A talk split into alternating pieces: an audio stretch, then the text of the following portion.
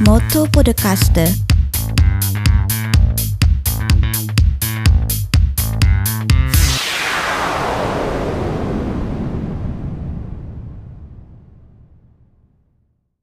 Podcast o Aisuru Minasan Konnichiwa, la Kin Roberto des Motto Podcast Niyokoso. Buongiorno e buonasera carissimi amici di Motto Podcast, sono il vostro amico Roberto Lachin, anche stavolta in assenza di Elena Travaini perché è impegnato un po' in giro per l'Italia con i suoi eventi mondani e di moda, ma tant'è perché oggi abbiamo un'altra Queen, la cosiddetta regina dei podcast, ho l'onore di presentare Rossella, Rossella.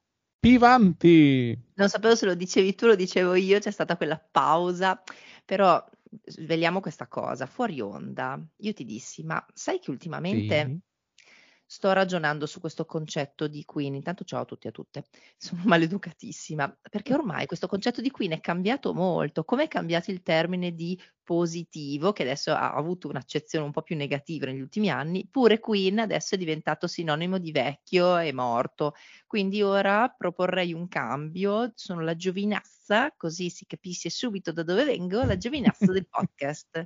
Io propongo anche qualche gesto scaramantico, visto che hai parlato di morte, ma questo lo può fare ognuno ascoltando il podcast per conto suo nelle sue modalità più adatte. Detto ciò, Rossella, io ti conosco dai tempi del Covid in cui ogni martedì alle 2 del pomeriggio mi collegavo su Clubhouse per ascoltare il Love Podcasting dove tu e Sandro Ghini avete insegnato a me, ma come a tantissime altre persone, le basi del podcasting e molto di più. Te ne sarò sempre grato. Anch'io perché mi tenevate un sacco di compagnia in pausa pranzo, quella era la mia pausa pranzo, che uno diceva pausa di che perché tanto lavoravamo tutti a casa, quello era il momento in cui effettivamente facevo da mangiare, quindi voi vi beccavate tutta la diretta che io che spadellavo, non è che sono uno chef della Madonna, però chi c'era può testimoniare che io vi, vi aggiornavo ogni volta, adesso sto mangiando un'insalata, oggi ho le patate quattro salti in padelle e così via, quindi io ringrazio voi che mi tenevate compagnia, però è vero, è stata un'occasione per eh, anche connettersi in maniera diversa e fare discorsi che eh, in quel momento ancora online non si facevano perché non c'era un modo per accedere alla formazione, alla conoscenza del podcast, come invece ci ha dato Clubhouse e poi anche questo ha fatto la fine della regina o comunque insomma sta facendo quella fine lì. Giusto per parlare di Regina, però è stato sì un bellissimo periodo della mia vita dove oltre ad aver conosciuto te e Sandro, anche altri podcaster con cui poi ho realizzato anche dei crossover e quindi bellissima esperienza.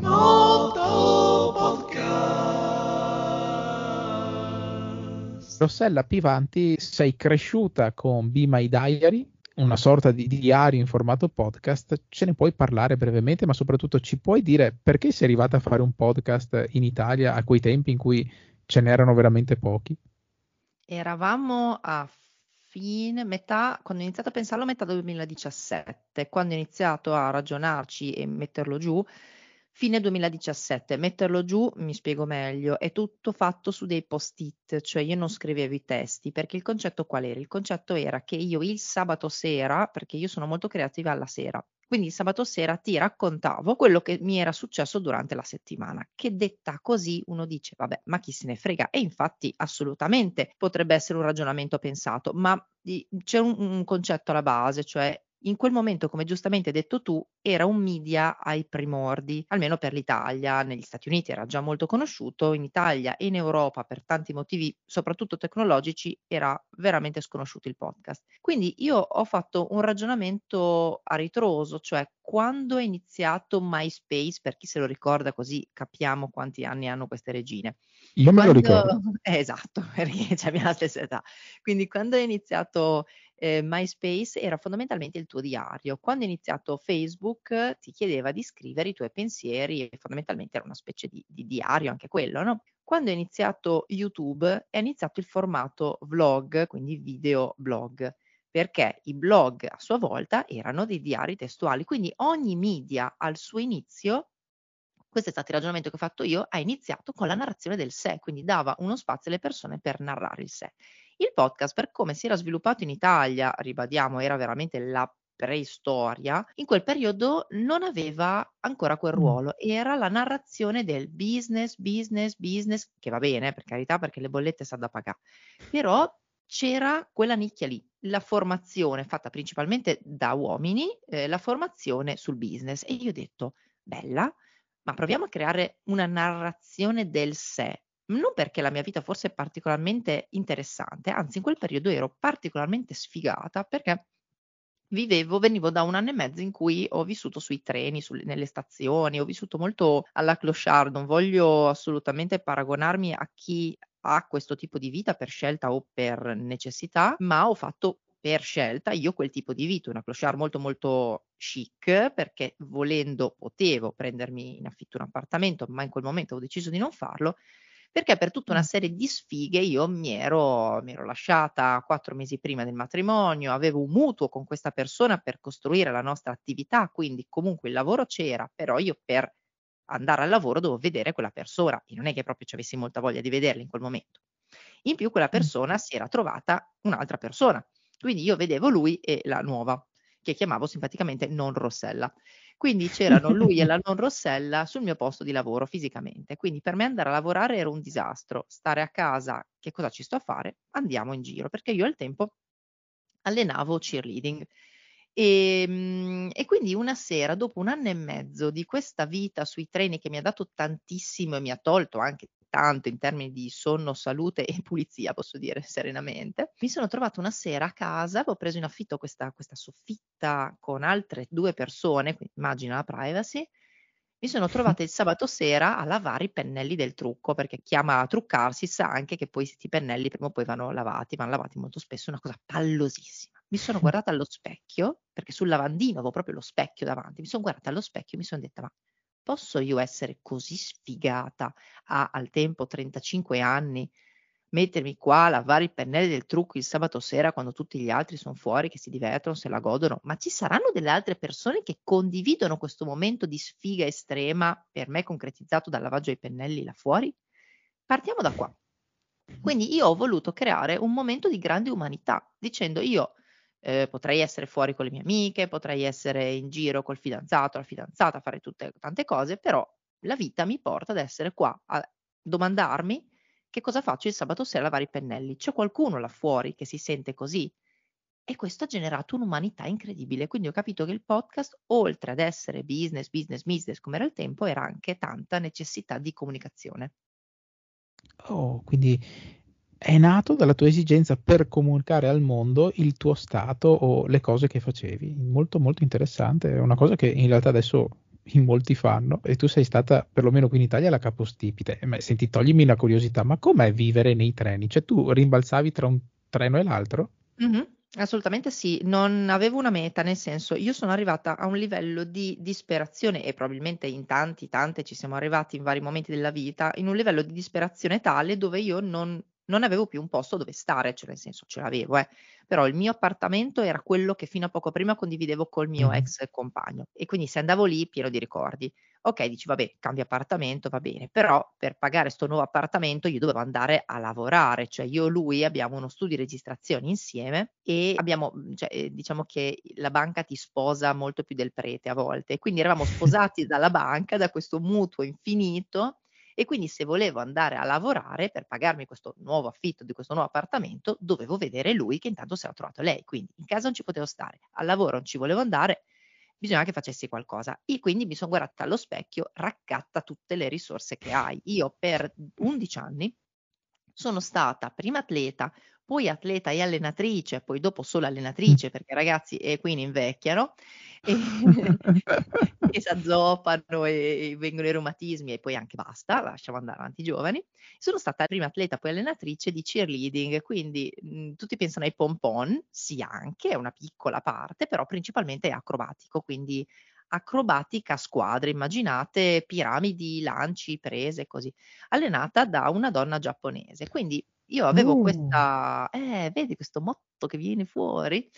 Questa donna giapponese che mi aveva allenato alle discipline del cheerleading con la mentalità sua, quindi c- completamente eh, non, non, riuscivi a, a come si dice, non riuscivi a riportarla sull'Italia. Lei aveva una mentalità che aveva senso ovviamente in Giappone. Portarla sull'Italia era un culture clash incredibile, cioè Quindi io diciamo che ero stata forse brava a tradurre quello che lei mi aveva insegnato in un qualcosa che fosse umanamente digeribile per le persone della nostra cultura.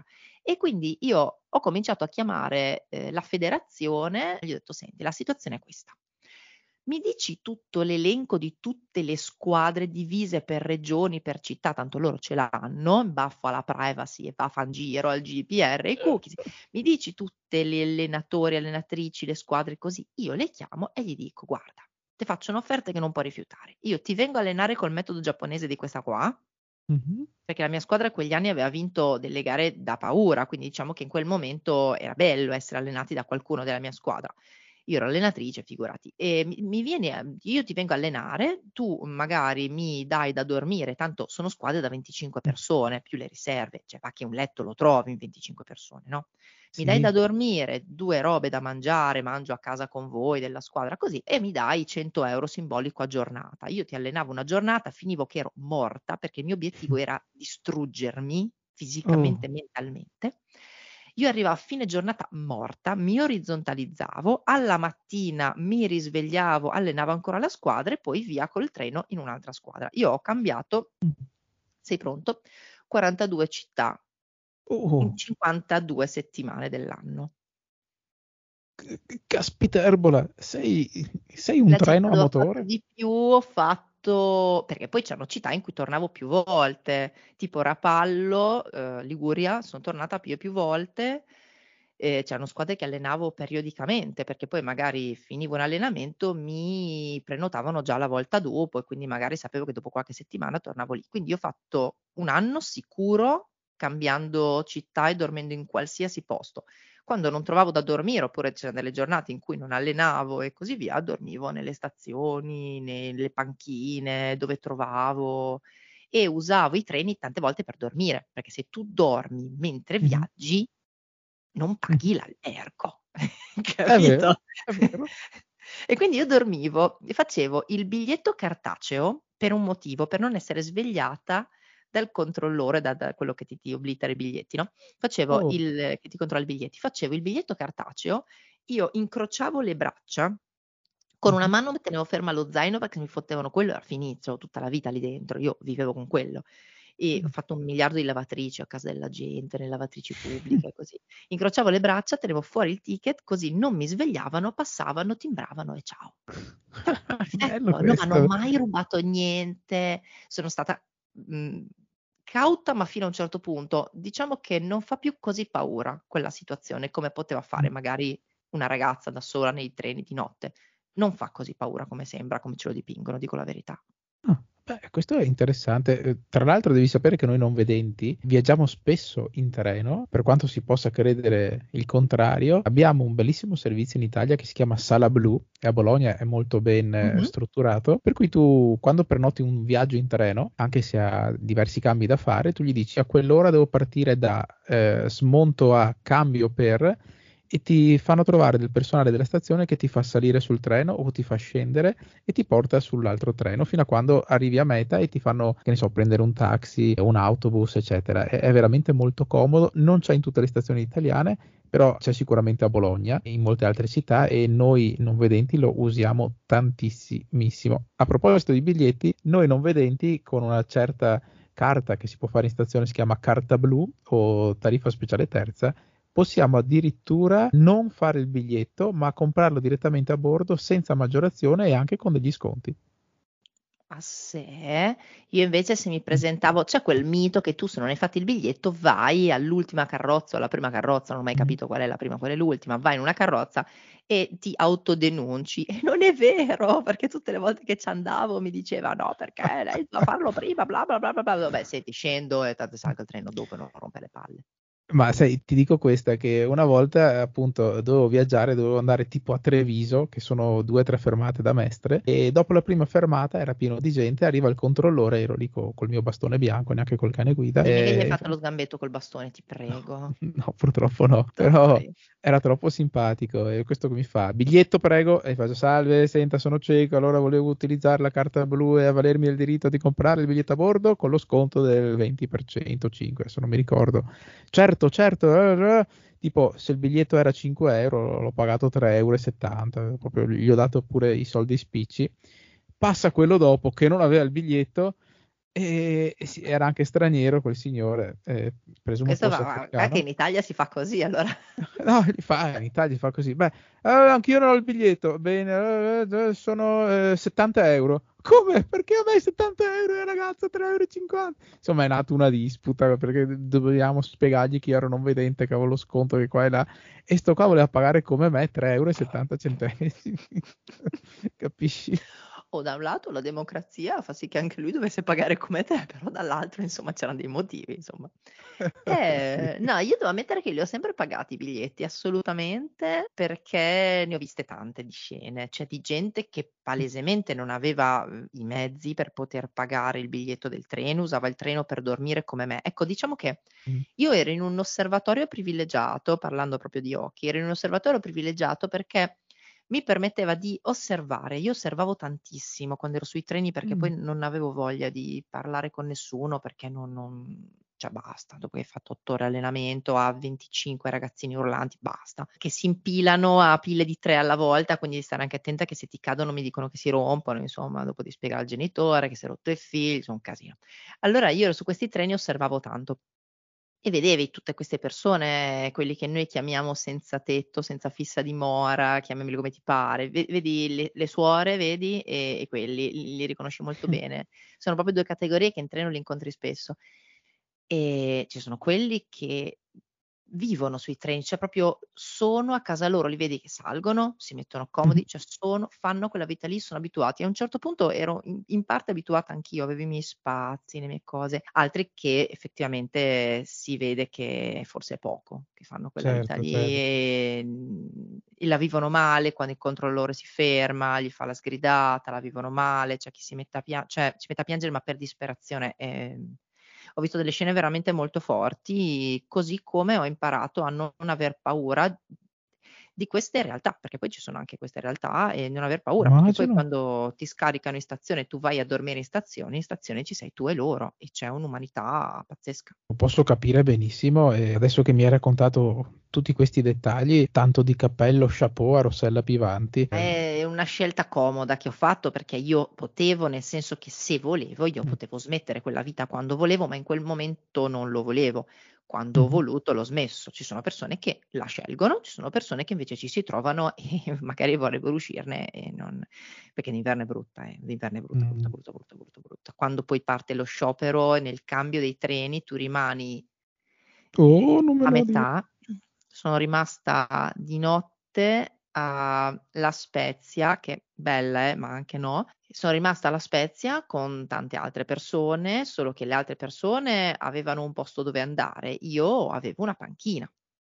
Quella panchina era la cosa più contesa tra tutti, perché Mm. c'era quella panchina lì, poi c'era per terra. Cominciato a fare freddo sul porto alla Spezia, veramente freddo. Mi ricordo che io avevo gli asciugamani e i calzettoni, perché è uno sport che fai con i calzettoni, Mhm. almeno la mia squadra aveva i calzettoni lunghi, e quindi io mi sono messa i calzettoni sulle mani e l'asciugamano avvolto sui piedi perché i miei problemi erano, poi mi sono raggomitolata lì con l'1% Mm. del telefono, mi sono addormentata pregando che venisse presto la mattina. E quella è stata una, una delle notti più brutte che ho fatto. Che storie che ci racconti. Nonostante tutto, adesso sei qui a parlarne, quindi per quanto fosse un tipo di vita, secondo me, duro, volutamente anche duro, perché ti struggevi d- durante gli insegnamenti della disciplina e poi facevi questi viaggi in treno la notte per dormire, non, non si sa come, dove, perché, ma alla fine adesso sei qui, insomma, hai avuto il tuo riscatto sociale da una situazione in cui tu volevi scappare forse dal mondo, credo.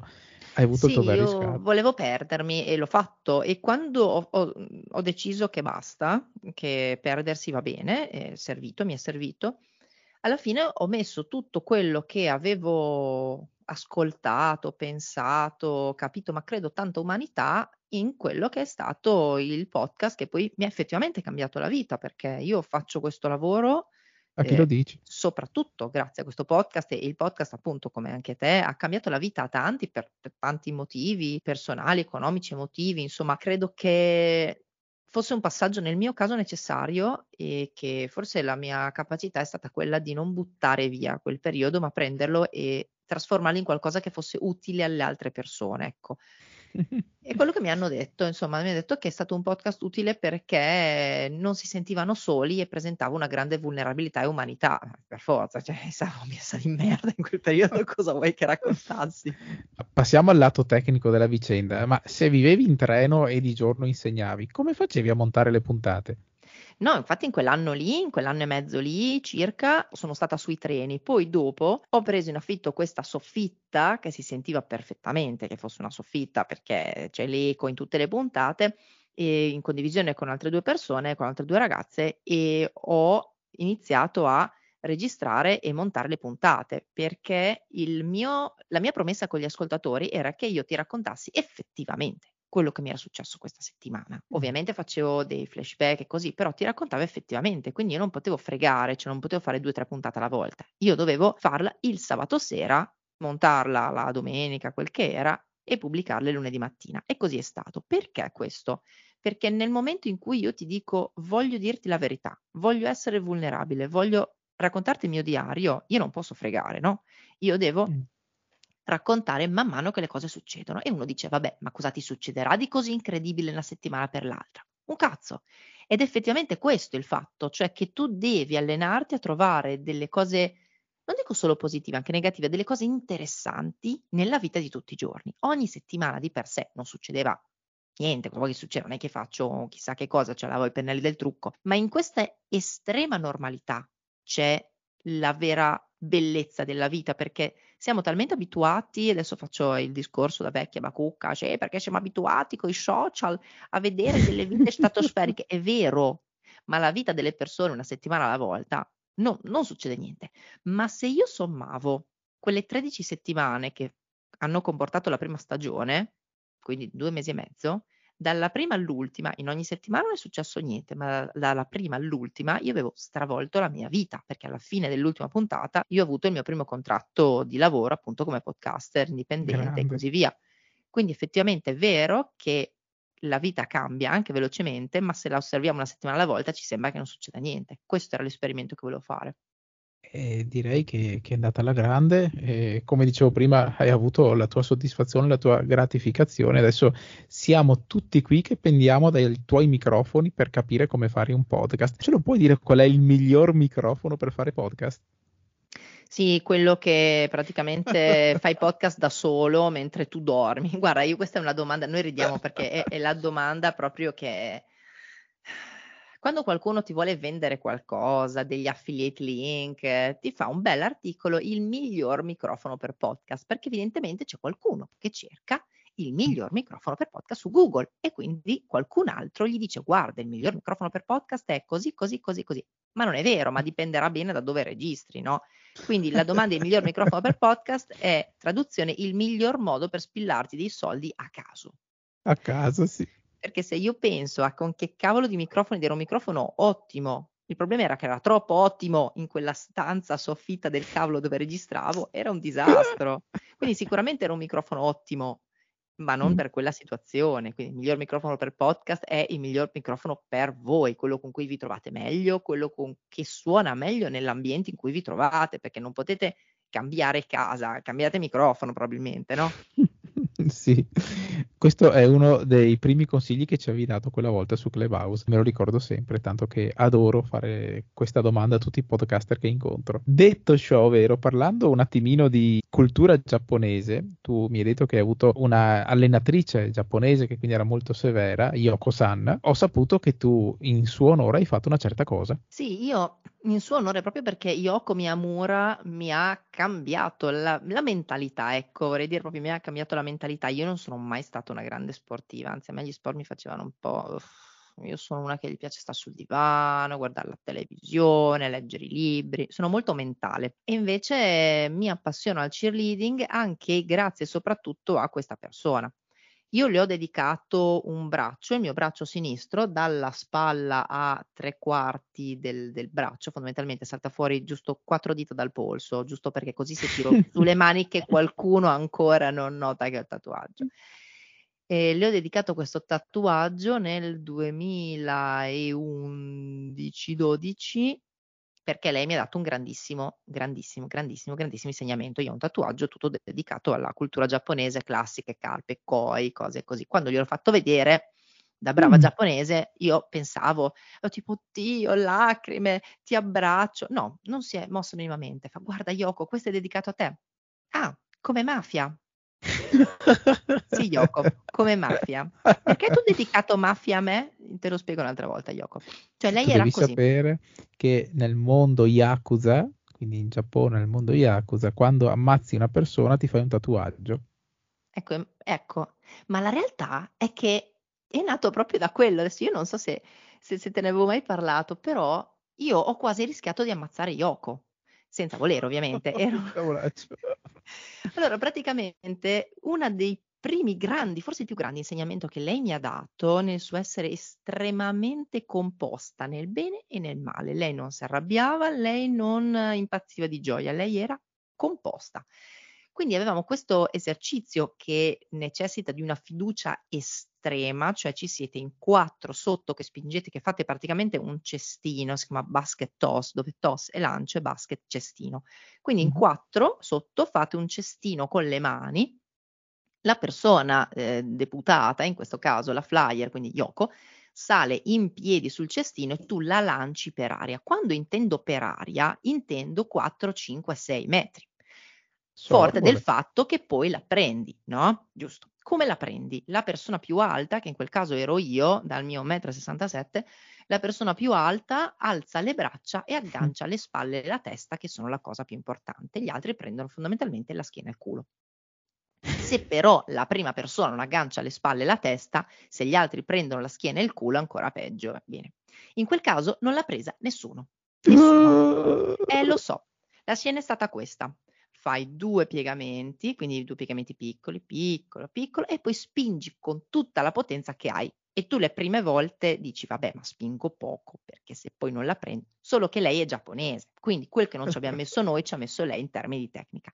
Quindi Yoko sale, piccolo, piccolo, grande, vai così, lancia questa parte e tu per prenderla devi metterti col naso sotto le sue scapole, che è una cosa che è agghiacciante solo da pensare però la prendi se ti metti col naso sotto le tue scapole. Io, ma col cazzo come metto col naso sotto le scapole di una persona che mi sta cadendo a sei metri di distanza sulla faccia. Io sono rimasta a braccia alzate, tipo visto la Madonna, così fino alla fine. E siamo rimaste tutte così, perché finché non la aggancio io, non la agganciamo le altre. Lei è scesa, si è messa in posizione fiduciosissima, tipo posizione sdraiata, ed è arrivata per terra e hai sentito il rumore doppio della testa. Tu, tu, Oh mio Dio. Della testa e senti proprio il vuoto no? Del, de, della testa e dell'osso che sbatteva per terra. O io lì ho visto veramente, ho detto, ho visto la morte. Lei l'ha vista più di me, però io l'ho vista bene. Ho detto, ho visto la morte. Allora, se si alza, cioè, se, se muore, è finita. Se si alza, ammazza me.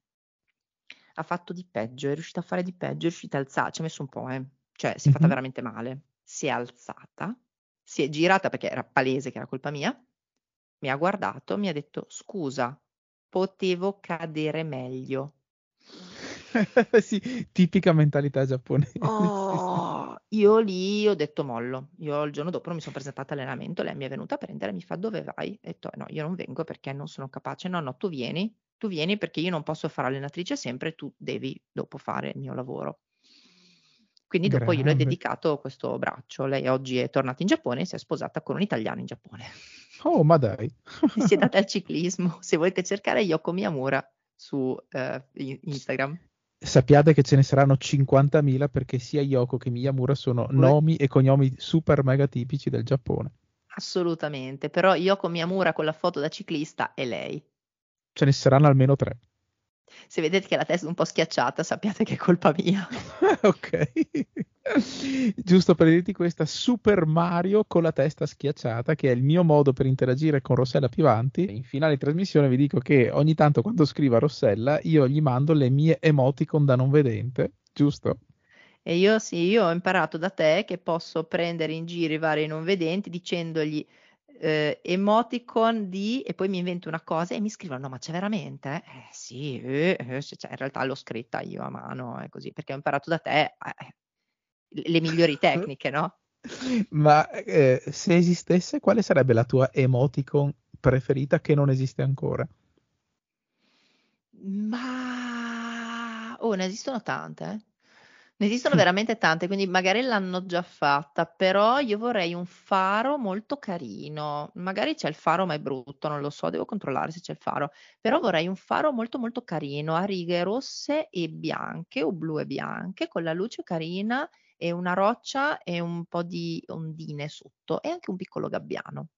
Beh, mi fai ricordare Monkey Island, non so se ci hai mai giocato. Eh? Io sono Veramente? la gomma, tu la colla. Uh, lo conosci anche te? Ma no, ma cioè, non mi dire.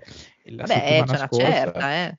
La settimana scorsa ne abbiamo parlato con i ragazzi di The Bonfire Game, che tra l'altro ho conosciuto grazie a te, al tuo articolo su, sul tuo blog. Torna sovente in Motto Podcast Monkey Island, Guybrush Tripwood. Io mi sto attrezzando per intervistare Ron Gilbert, che è il suo creatore.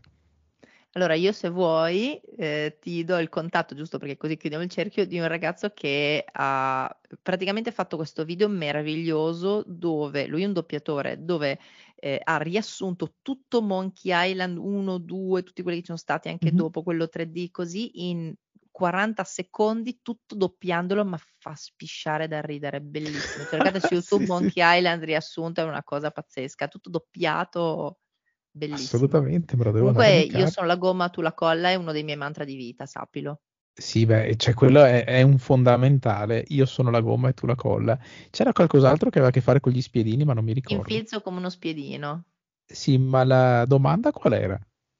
Bah, ma era tipo chiedi al pirata una qualsiasi domanda e tu glielo chiedevi e questo ti rispondeva. E, e, e dovevi scegliere la risposta ed era sempre la risposta eh sì. che non aveva senso. Sì, sì. no, c'era qualcosina che erano tipo, ma devo andare a destra, devo andare a sinistra, io sono la gomma, tu la colla, e tu dovevi scegliere quella, perché se no non... era bellissimo. sì, e il negozio di stand, quello di barche da pirata usate.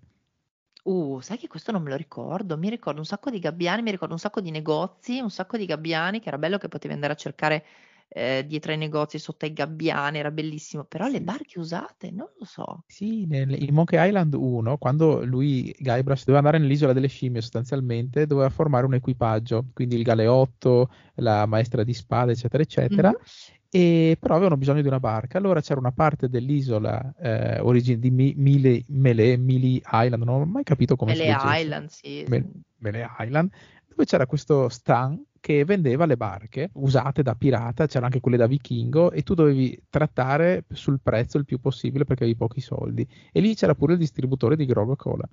Che bello. Bei tempi, bei tempi che non ritorneranno, ahimè. Ma guarda che l'hanno rifatto recentemente, però devo capire se mi piace o se non mi piace, devo, devo provarlo.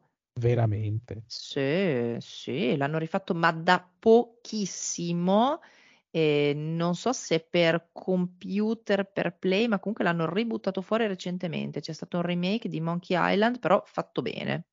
Non ah. che le cose 3D strane che poi a un certo punto aveva preso la mania del 3D, io voglio le cose lineari, facili, sì, tipo siamo... Prince of Persia, quelle cose lì. Siamo vecchi a scuola noi. Ma siamo vecchi. no, dai, non ve lo. Te l'ho detto all'inizio che Queen ha un significato, tutti siamo un po' Queen ormai. E va bene, devo ringraziarti di cuore Rossella per essere stata qui a Moto Podcast, per me è veramente un onore avere una persona come te all'interno del mio podcast, almeno in una puntata, è stato un piacere fare quattro chiacchiere, abbiamo imparato molto eh, da queste tue esperienze, soprattutto che per quanto la vita possa sembrare dura, c'è sempre un modo per trovare la propria riscossa personale e trasformare in arte o in un podcast quello che potrebbe essere altro. Devo dire che e, e per me la chiave è stata la condivisione, cioè nel momento in cui la vita sembra dura tendiamo a chiuderci, cioè io mi chiudevo, invece nel momento in cui ho voluto aprirmi agli altri, sia andando a vedere cosa c'è dietro a queste persone che ipoteticamente potrebbero far paura sui treni, oppure eh, quando ho voluto comunicare questa mia vita anche normalissima nella sua estrema sfiga agli altri, ecco, la condivisione l'apertura verso il mondo è il momento in cui effettivamente le cose cambiano. E quindi se si riesce a superare il momento di tristezza che inizialmente ci fa chiudere e ci apriamo veramente al mondo, non è un modo di dire, ma le cose iniziano a girare. Allora, allora, come si dice in Giappone dalle parti di Kyoto, Rossella San Okini. è una bella cosa, vero? che vuol dire grandemente, cioè grazie, grazie infinitamente. Ciotto, credo sia l'unica cosa che mi ricordo. un, po', un po', un po'. Beh, po', conosci po'. anche motto, ovviamente. Sai cosa vuol dire motto, motto in giapponese? Non credo. Ai, ai, ai, ai, mistake sui fondamentali. Motto è eh, lo so, lo so, lo so.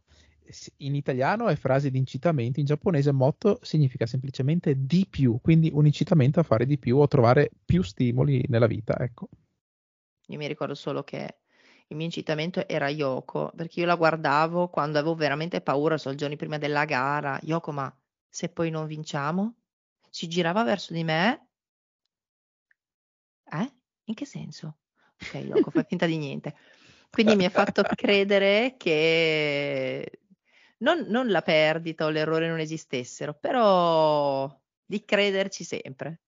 Sì, giusto, bisogna sempre credere ai propri sogni, anche se una cosa può sembrare lontana o può sembrare allontanarsi, io sono sicuro che poi in qualche modo ritorna. Tanto Grazie. c'è un treno che ci arriva prima o poi da quelle parti. Che fosse anche a 277 km di distanza. Ma tanto li fa il treno. Giusto, e si ritorna sempre. grazie Rossella, grazie ancora e l'appuntamento è venerdì prossimo con Motto Podcast. Ciao a tutti, Matane! Ciao!